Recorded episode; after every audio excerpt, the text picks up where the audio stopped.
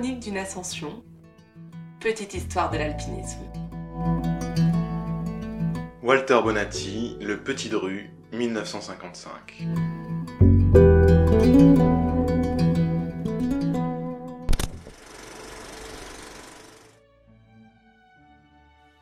Lorsque Walter Bonatti revient à Chamonix en août 55, il a déjà une sacrée réputation.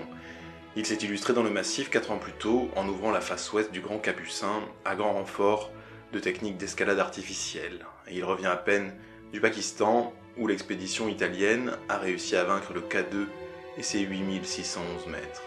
S'il n'est pas allé au sommet, son dévouement, un temps contesté, a largement permis ce succès. À plusieurs reprises, il a tenté de trouver un itinéraire sur la face ouest du Petit Dru, l'un des sommets les plus emblématiques de la vallée de Chamonix, fièrement dressé à la verticale du Montant-Vert. C'était pour lui une montagne parfaite, aux lignes exemplaires. Après plusieurs échecs avec différents compagnons de cordée, il finit par se lancer seul dans une épopée qui allait durer quelques six jours. Bonatti arrive au Montant-Vert le 11 août, mais entre mauvais temps et hésitation dans l'itinéraire, les jours passent sans beaucoup avancer. Il dort finalement au refuge de la Charpoix, la nuit du 16 au 17 août. Le lendemain matin, il part en direction du Petit Dru, en prenant soin d'éviter le couloir très avalancheux qui était pourtant l'itinéraire le plus rapide. La paroi débute et Bonatti est confiant. C'est alors qu'un coup de marteau de travers lui amoche sérieusement un bout de doigt. Ça commence bien. Dans son sac, 79 pitons, 15 mousquetons, quelques coins de bois, des échelles de corde, deux cordes et autant de marteaux un piolet et un appareil photo. Il ne grimpe pas avec le sac sur le dos, mais l'accroche à une corde et le hisse dès qu'il peut, ce qui lui occasionne bien des difficultés, ses affaires se coinçant au moindre ressaut. Avant même d'avoir attaqué l'escalade proprement dite, il se rend compte qu'un piton a percé la réserve d'alcool de son réchaud. Une bonne partie des vivres est foutue. Le manque de nourriture va lui compliquer la tâche, c'est certain, mais pour l'heure, c'est son équipement qui lui fait perdre un temps précieux. Il n'a que quelques coins de bois pour se sécuriser. Aussi, Dès qu'il le peut, il doit redescendre pour arracher à la paroi ses quelques protections. Ses allers-retours sont chronophages et exténuants, mais il n'a guère le choix. De fait, il progresse très lentement dans la voie. Le troisième jour, il essuie un premier orage. Pas bien méchant, mais à force de monter, descendre, frapper sur ses pitons, tirer sur son sac, il souffle terriblement des mains. Il croit même que son doigt, blessé par le marteau du premier jour, est en train de s'infecter. Le quatrième jour, l'aventure prend un tournant beaucoup plus sérieux. L'Italien est bloqué. Autour de la plateforme sur laquelle il a bivouaqué, aucune prise, impossible de monter. Le surplomb semble impraticable. Après plusieurs essais, il tente finalement de se laisser penduler vers une lointaine fissure qui paraît être la seule issue. Quelques minutes plus tard, Bonatti se retrouve coincé à mi-chemin entre la fissure et sa vire de départ, sans aucun moyen de revenir en arrière ou de terminer son mouvement jusqu'à sa fissure de destination. Ces nouvelles difficultés de la paroi sont apparues alors que Bonatti se déplaçait. Il est bel et bien piégé.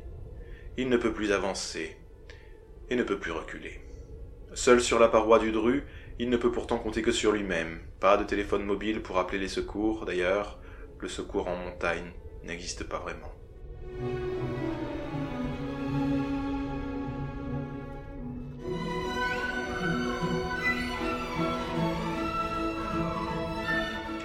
Après réflexion, une issue périlleuse est peut-être envisageable. Une douzaine de mètres plus haut, des rochers doivent pouvoir faire l'affaire. Bonatti prépare une boule de nœud au bout d'une de ses cordes. L'idée est de la lancer vers le haut et qu'elle se coince dans les pierres du ressaut. Une fois arrimée, la corde pourrait lui permettre de progresser à nouveau. Après plus d'une dizaine de lancers, l'amarrage se coince enfin. S'il semble tenir quand le grimpeur le met en tension, résistera-t-il à ses mouvements? Fort heureusement, le système tient le coup et Walter Bonatti parvient à dépasser ce dévers qu'il croyait infranchissable. L'Italien aurait pu rester coincé dans ce passage délicat. La suite et la fin de la paroi ne sont pas pour autant une partie de plaisir. Il est affaibli, souffre toujours des mains et n'a plus rien à manger ou presque. Pourtant, deux jours plus tard, il est au sommet, sans rencontrer à nouveau pareille difficulté.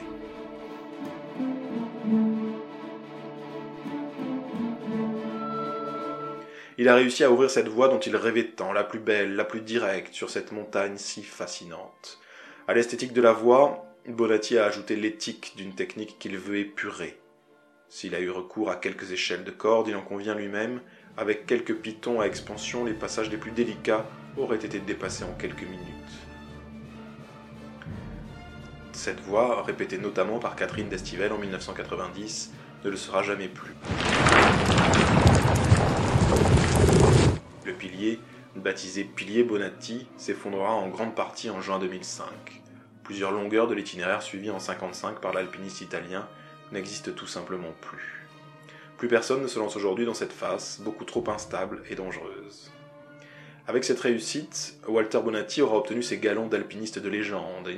Il ne fera que confirmer ce talent les années suivantes, comme en 1963, où il réalisera la première hivernale de l'éperon Walker au Grand Joras. Malgré l'affaire du K2, il retournera dans l'Himalaya. Il sera le premier homme au sommet du Gacherbon 4, 7925 mètres, dans le massif du Karakoram. En 1961, il fera partie de la tragique ascension du pilier du Freinet, et après une dernière ouverture hivernale en face nord du Cervin, il prendra, en 1965, une retraite bien raisonnable.